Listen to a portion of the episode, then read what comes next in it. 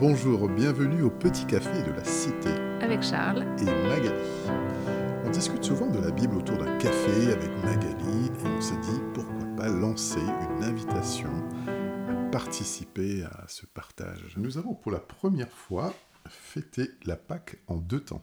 Oui, parce que il y a peu, c'était la fête de Pâques chez les chrétiens orthodoxes. Mhm. Et nous étions invités chez des amis pour y participer, et ce de manière très gourmande.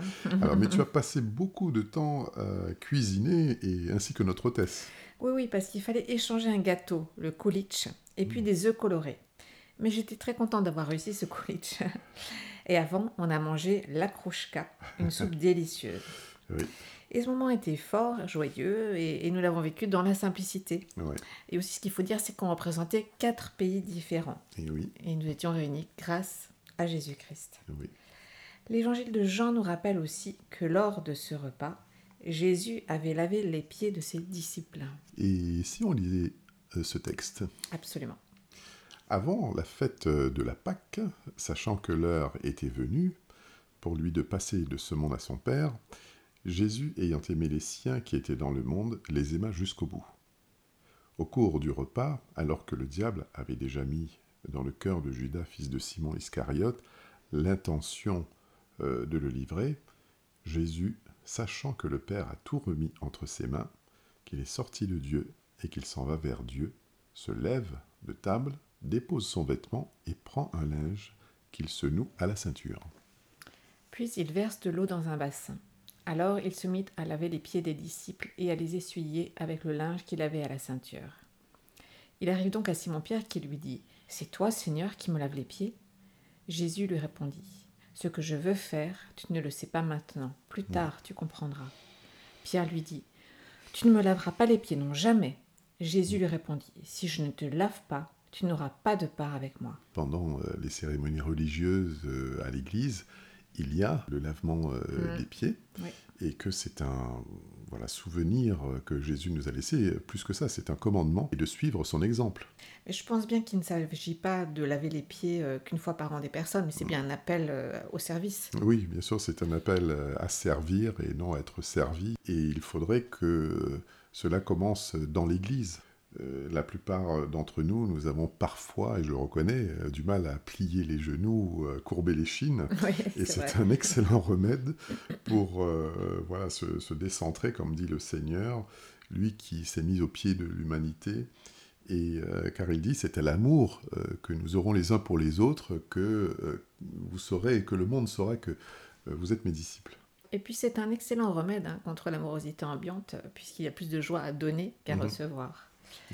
Obéir à ce commandement, euh, finalement, c'est se défaire de nos besoins matériels qui réclament tant de nous et qui nous déshumanisent, et nous retrouvons la simplicité et la joie. Mhm. D'ailleurs, Sœur Emmanuel a, a écrit quelque chose de très beau. Mhm. Elle expliquait que voici mon extra- expérience extraordinaire après 22 ans passés dans les bidonvilles du Caire, où la joie de vivre court de cabane en cabane, je rentre en France. Et là, choc terrible. La morosité court de demeure en demeure. On ne se regarde pas, on ne se parle pas. Pendant ce temps, la joie chante là où l'on vit sans eau, sans électricité, sans loisirs, mais dans la fraternité quotidienne. Bonheur, où loges-tu? Dans l'abondance des biens ou dans la relation de cœur à cœur Suivre Jésus, euh, c'est aussi d'accepter qu'il fasse voler en éclats euh, nos convictions, nos valeurs. J'imagine Mhm. que les disciples, par exemple, euh, étaient troublés de voir ce que Jésus était en train de, en train de faire, Mhm. qu'il s'apprêtait à leur laver les pieds. Et du coup, tu vois Pierre, bah, comme tu l'as lu, réagir. L'attitude de Pierre, c'est c'est honorable, c'est respectueux, c'est humble, c'est pieux. Mais ce n'est pas cela qui convenait. Et Jésus lui répondit, si je ne te lave pas, tu n'as pas de part avec moi. Autrement dit, bah, tu n'auras pas d'héritage. Oui, parce que le salut est le don de Dieu et il ne vient que par le Christ et personne d'autre, et surtout pas par les œuvres. Mhm. Et puis c'est pas à nous de déterminer ce qui convient dans notre relation avec lui, et parfois on a tendance à croire en Dieu, mais à notre manière, alors Mhm. que sa parole est la référence. Et dans la confrontation avec ses interlocuteurs, Jésus annonce l'œuvre du salut dans les termes qui vont être repris lors de son dernier repas. Eh bien, c'est une bonne, bonne remarque, Magali. Merci. Parce que Jésus leur dit, En vérité, en vérité, je vous le dis, si vous ne mangez pas le corps du Fils de l'homme, et si vous ne buvez pas son Mhm. sang, vous n'avez pas la vie en vous-même. Celui qui mange mon corps et qui boit mon sang a la vie éternelle, et moi je le ressusciterai le dernier jour. En effet, mon corps est vraiment une nourriture, et mon sang est vraiment une boisson. Celui qui mange mon corps et qui boit mon sang demeure en moi, et moi je demeure en lui. Alors Pâques euh, signifie le, passage. Alors on n'arrête pas d'entendre parler autour de nous et dans les médias. Bah, oui, on a envie de passer maintenant à autre chose. On a hmm. envie, par exemple, tu vois, de quitter cette pandémie et voilà, de, passer à une hmm, vie euh, belle, euh, etc. Et pourtant, Jésus nous dit, bah, moi, je suis le chemin, la vérité et la vie. Et lui, il est le passage. Il nous offre ce passage de la mort à la vie, parce que hmm. finalement, c'est une grande question qu'il faut se poser, car il ne faut pas se tromper de destination, il n'y a qu'un seul passage, et ce passage se fait par la purification. Oui. Et avant son sacrifice, Jésus, dans Jean 15, verset 3, Vous êtes purs à cause de la parole que je vous ai annoncée.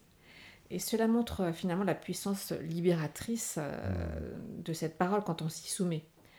Oui, on peut se laver extérieurement, mais, mais, cette parole nous libère de ce qui a pris possession en nous, de, de ce qui nous contrôle. Bah, tu t'aperçois qu'il y a un arrière-plan et que Jésus euh, nous, nous, invite aussi à voir au-delà euh, du visible, mm. car euh, le texte nous parle aussi du diable. Le mm. diable n'était pas loin, il intervient plusieurs reprises déjà dans les évangiles, il met dans le cœur de, de Judas la pensée donc, de, de trahir Jésus pour en finir, euh, il entre lui-même dans le cœur de Judas mm. pour euh, passer à l'action. Il y a un véritable enjeu à la lumière de ce texte, et c'est une réalité dont il faut aussi tenir compte, et on en parlera certainement dans un autre petit café. Alors pour terminer, ben, l'eau, c'est aussi le, symbole du baptême, et comme mm. le dit l'apôtre Pierre dans sa première épître, ben, c'est aussi un engagement à suivre euh, la parole de Jésus, c'est de suivre le Seigneur lui-même. Absolument. Eh bien, en fait, ce lavement des pieds nous a bien fait parler. Oui. Mais j'aimerais terminer par un, petit témoignage euh, autour de la scène et de prendre la communion. Et ça, c'est quelque chose que nous faisons tous les deux, hein, tout simplement à la maison, euh, effectivement, autour du repas. Et ça nous fortifie, ça nous encourage. ce petit café se termine et puis on se dit à bientôt. À très bientôt.